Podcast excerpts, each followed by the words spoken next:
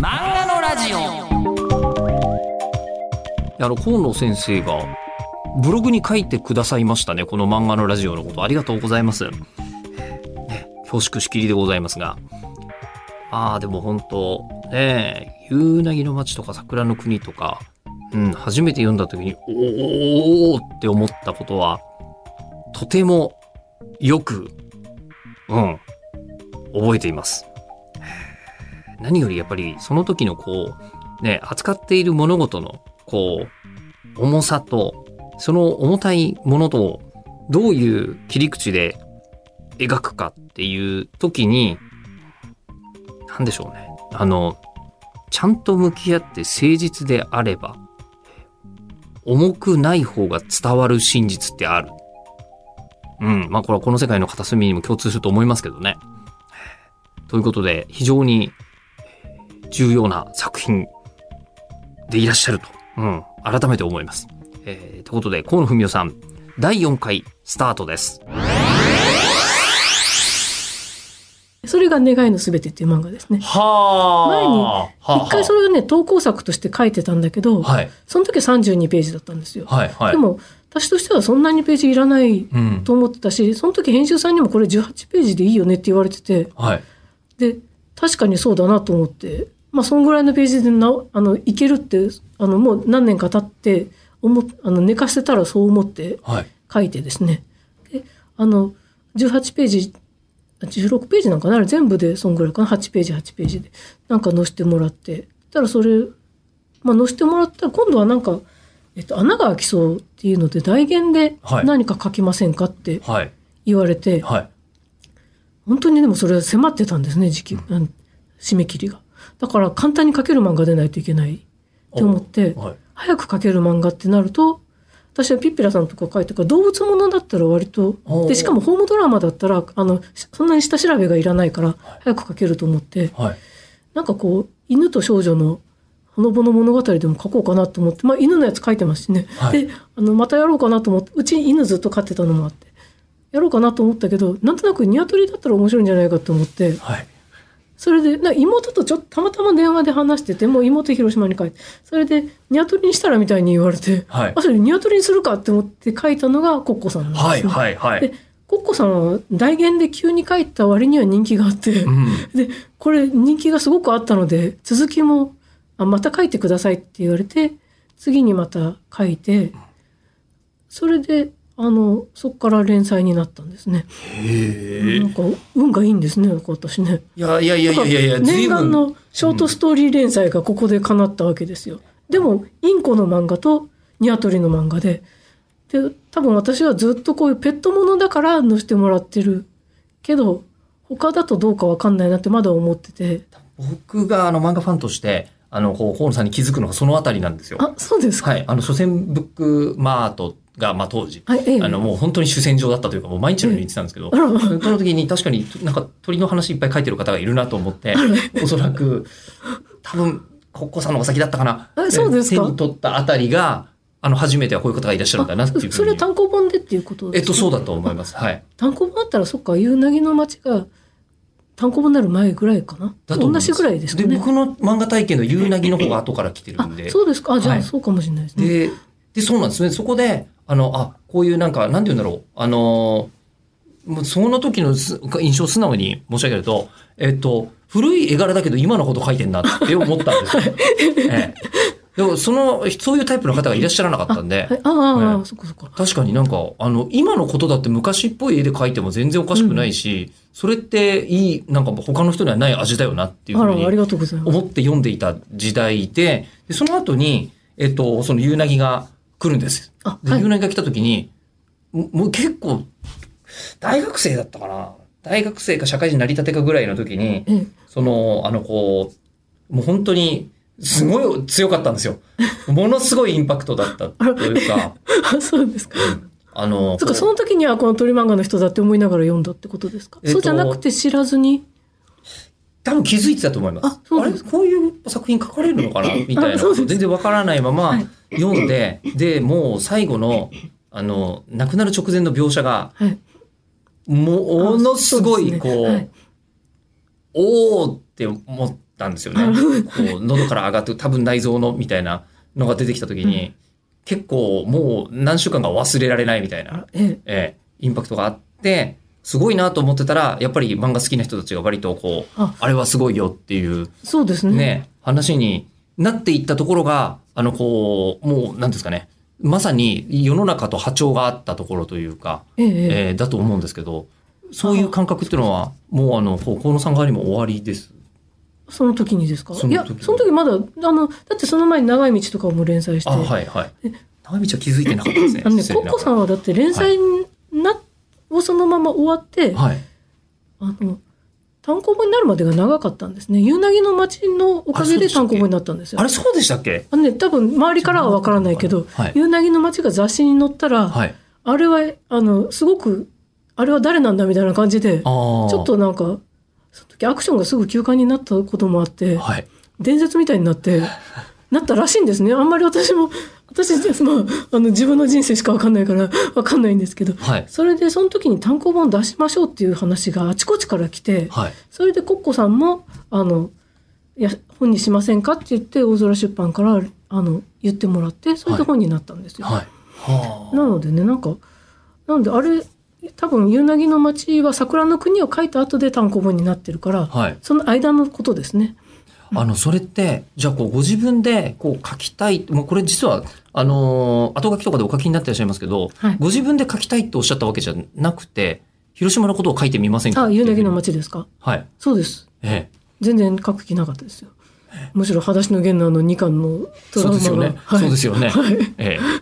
え、であのご自分で書いていらっしゃいますけど、広島でもそのこうあの被爆に関係されている方もあれば、はい、あのあんまり関係ない方もいらっしゃって、はい、あんまり関係ない方にえーね、属していらっしゃったっていう、はい、ね、あのこうお話が出てきた上で、で、ね、で、えー、取り組んで書いてみた、はい、うん、で取り組んで書くことってどうなんでしょう、こうやっぱり覚悟がいるものなのかというか、すごい覚悟がいりました。やっぱりそうですよね、うん、なんか広島の人間からするとすごい身近な問題、うん、だけどあのなんていうか身近だけど私はよそ者っていうことですね、うんうん、そういう問題があったので、であのそれ言ってくれた編集さん、まあ、染谷さんなんですけど、あのその時長い道を連載していて、はい、そのそうですね、そのピッピラさんの原稿を渡しに行った時にたまたまその染谷さんに会って、あの今ジュールにいるんだよって言われて、ジュールでも今度書かないって言われて、それで長い道始めたんですけど、うん、はい、それでジュールで原稿を渡した時にあの広島夏だけどお盆帰ってきたとか言われて、あのいや帰りましたよみたいな感じの話をしてた時に、あの僕はずっと広島出身の人にはかあのに書いてほしいと思ってるんだけど、広島の話書いてみませんかって言われて、それも編集者さんとしてももう本当になんかね、ドキドキする要求だと思うんですよね。でもなんか、ね、みんなに言ってる感じで言われてました。本当ですか？川口海二さんに断られたって言ってましたこ, この話言っていいかどうか迷ったけど、でも染谷さん多分話してた時に言ってたことあったから、はい、あの川口海二さんに断られたっていう話は言ってもいいのかもしれない、はい、なんかまああの人は川口さんは多分別のものに取り組んでいられたからそういうことだったんでしょうけどね、その時は。それでえっとあの私はその時適当にまあ流しとこうと思って、うん、あじゃあ考えてみますみたいな感じで言って帰ったんですね。で、まあ、しかもそれお盆が夏だったんで、うん、いちねんかん猶予があるんですね。次の夏に載せるためにっていうことですからね、うん、でまああのまあそのうちにみたいな感じで行って帰って、それでうちでなんか原爆の話書いてとか言われたよってうち夫に言ったら、あなんかいいんじゃんみたいな感じでえって思って、うん、たまたま母から電話かかってきた時にもそんな話をして、そしたらなんかいいんじゃんって言われて、そんな軽くいいんじゃないって言うものって思って。旦那さんは広島の方じゃないですもんね。全然違いますね、はい、ええ、それであの私がいつもこのテレビで原爆とか出たらすぐ変えてたから、うん、変だと思ってたって言うんですよ。はあ、私はもう辛くて見たくないから変えてたんですね、うん、もうだって自分にはどうにもしようがないことだと思って、うん、それであえて踏み込まないっていう風になあの立ち位置でいたような気がするんです、ずっと。あのそれがそういう他人としてのこうなんていうか距離の取り方っていうかね、思いやりみたいなもののように思ってたんですね。なんかそう思ってて、でそうやってあのチャンネル変えるの変だって言われて、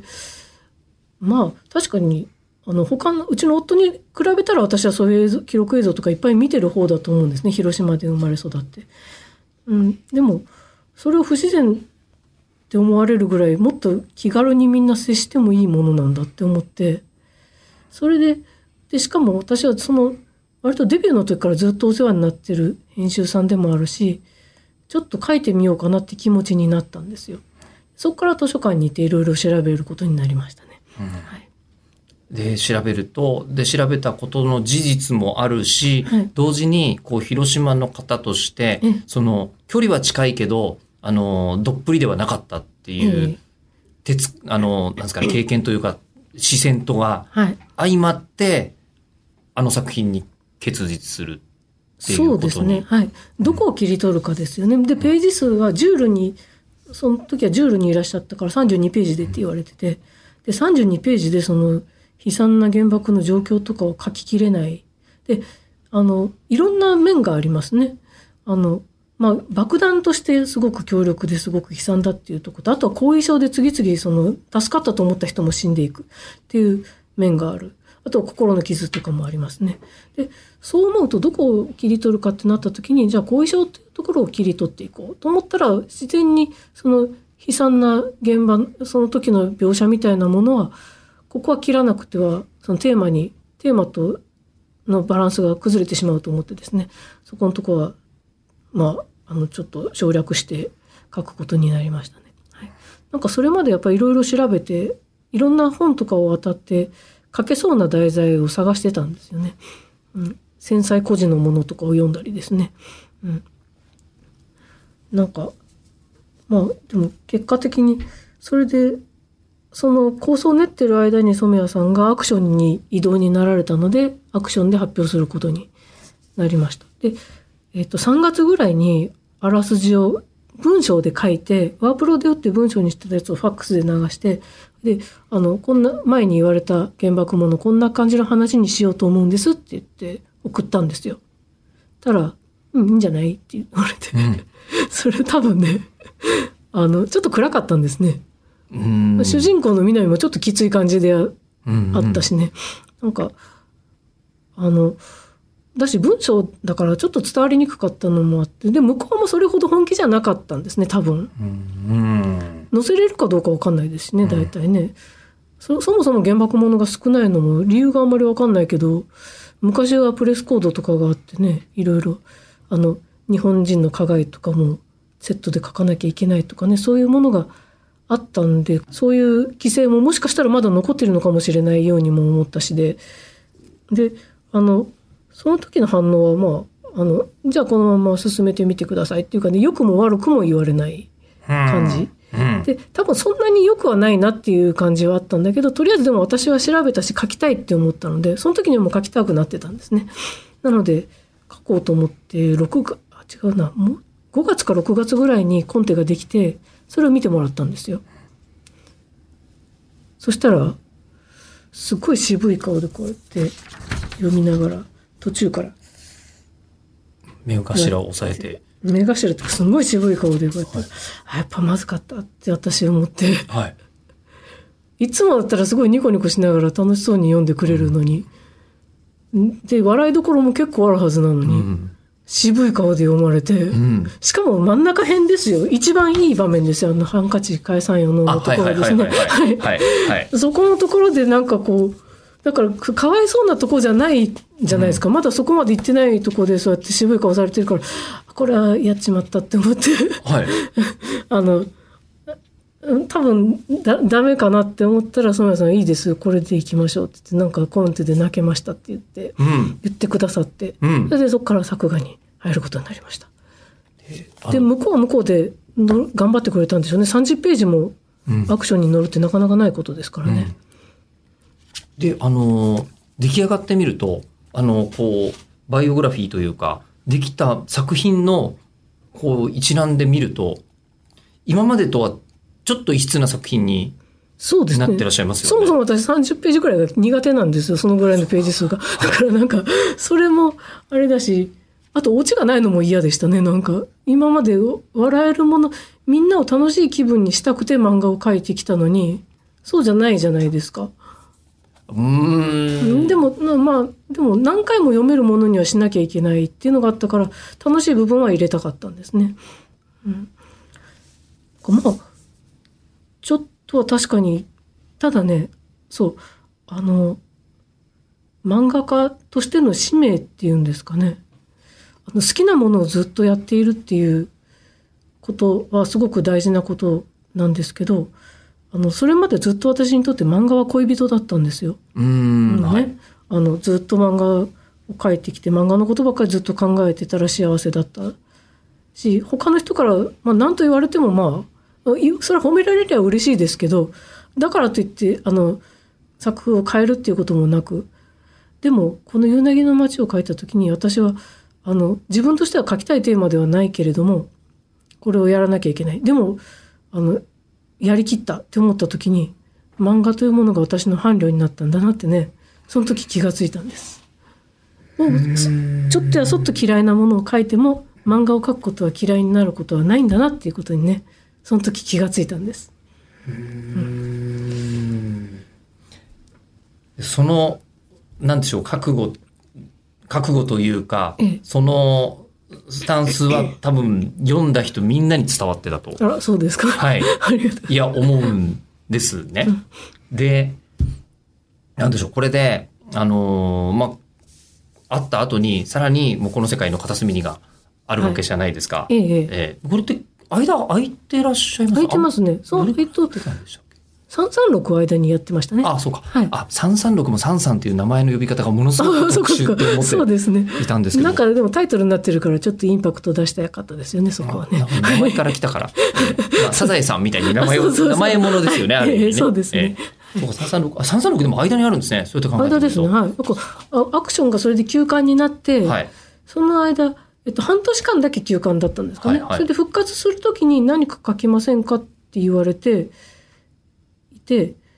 あのその時に考え、本当はさんさんろくもね、別の雑誌に向けて書いてたんですよ、いちわめのコンテを。あの、えっと、ずっと街角花だよりでお世話にとピッピラさんでお世話になってた漫画タウンが姉妹誌が出るって、漫画タウンオリジナルっていう姉妹誌が出るっていうので、それの創刊の時に何か書きませんかって言われて、さんさんろくを意気揚々と、こんなんどうでしょうってホームドラマですって出したら、暗いって言われて。暗いですか？いちわめからちょっと暗いっていうので、奥さんいらっしゃらなくなっちゃってますからね。そうするとこれは重いんじゃないかなって言われて、うんうん、そうですかって持って帰って、そのまま寝かしてたんですね、うん、それであの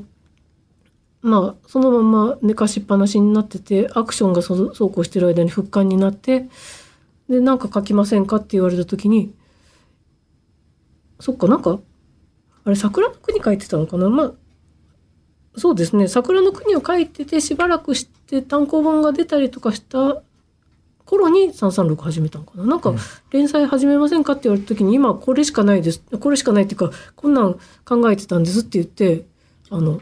出したら、まあ、あのこれ載せましょうって言われて、さんさんろく連載になって、連載になったとほぼ同時ぐらいに夕凪の街の単行本が出て、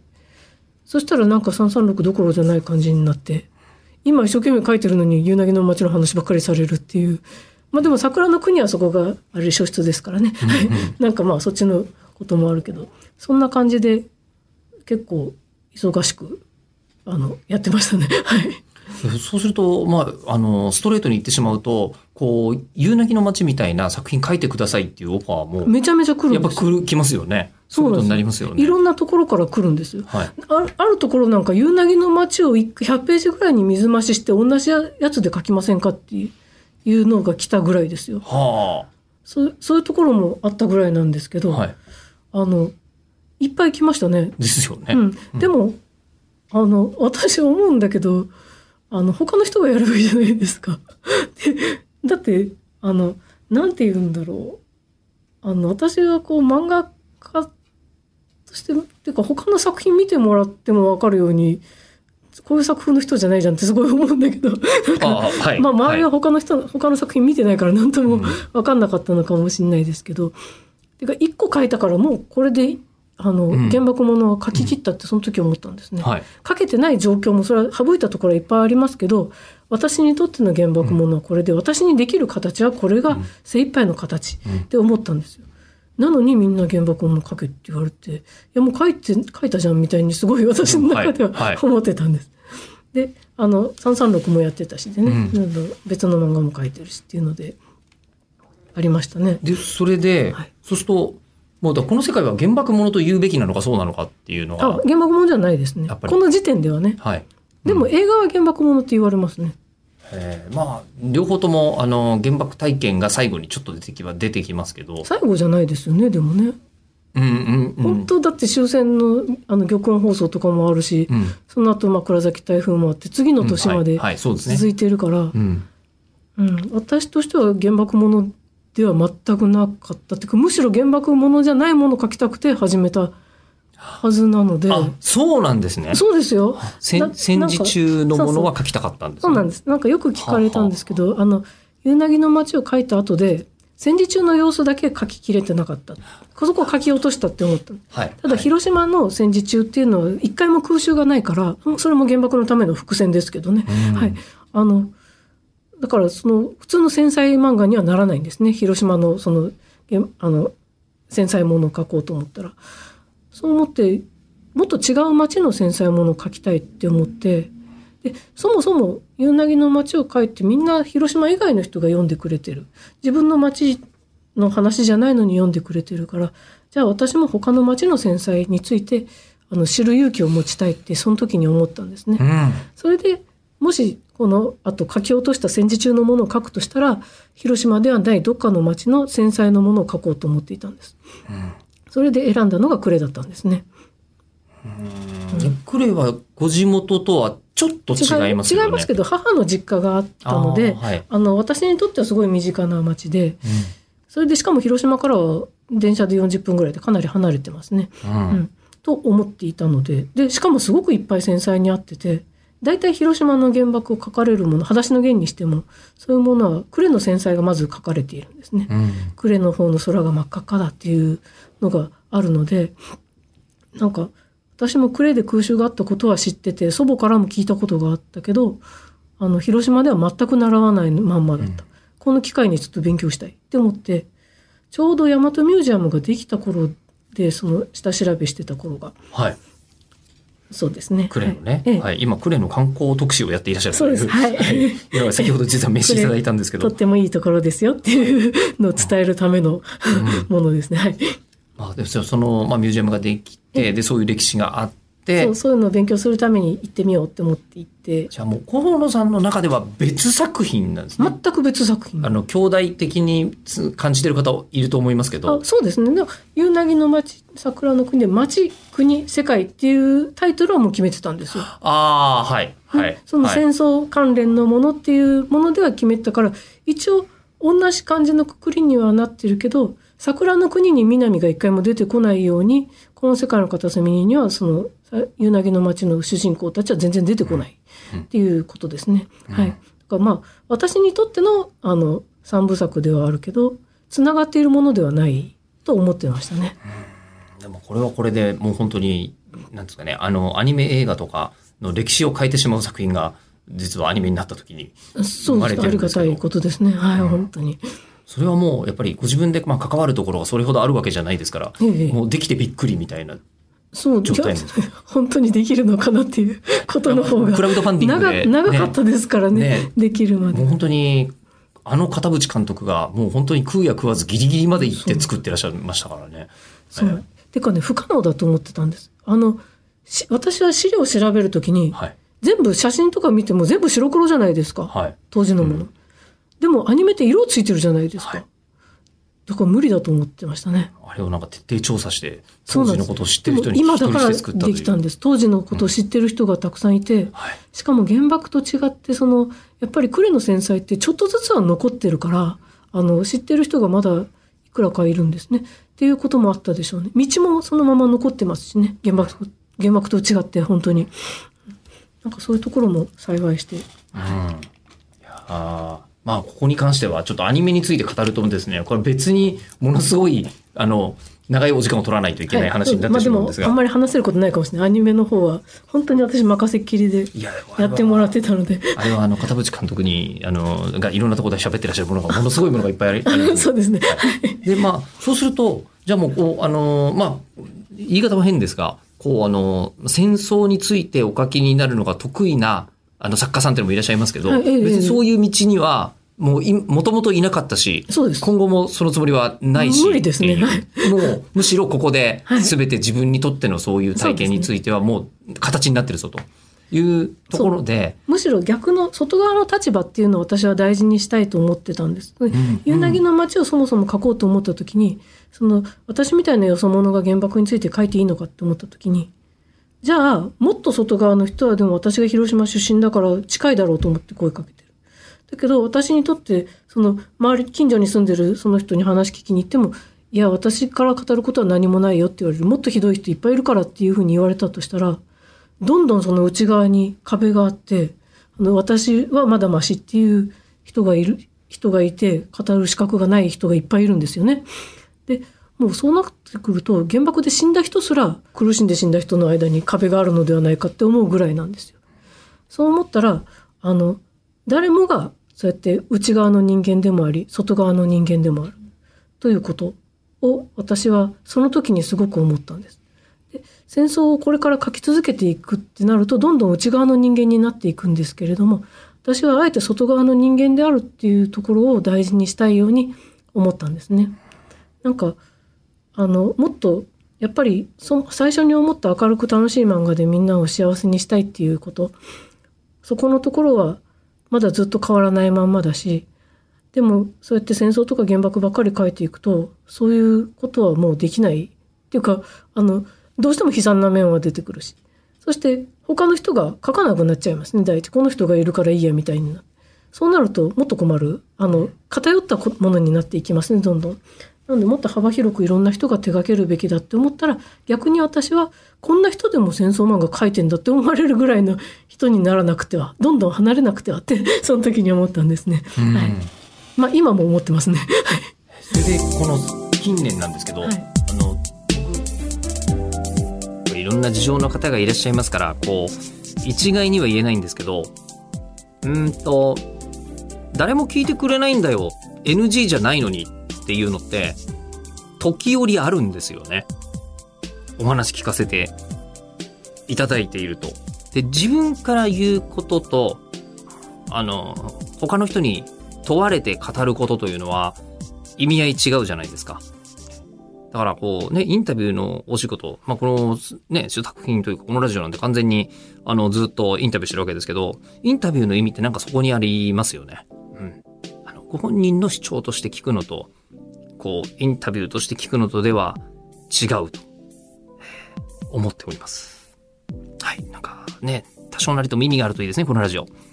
さあそして、えー、次回はですね、もう僕個人的にあの今野先生の作品の中でもうとりわけすごいって思ったのがギガタウン満腹図譜、はいという作品があるんですけど、そのお話をちょっとお伺いして、えー、でこの先のこととあといつもの質問みたいな感じですね。では、えー、次回配信はしちがつのさんじゅうにちですか、えー、の午後ろくじ予定となっております。今回はごほんぶんになってます。はい。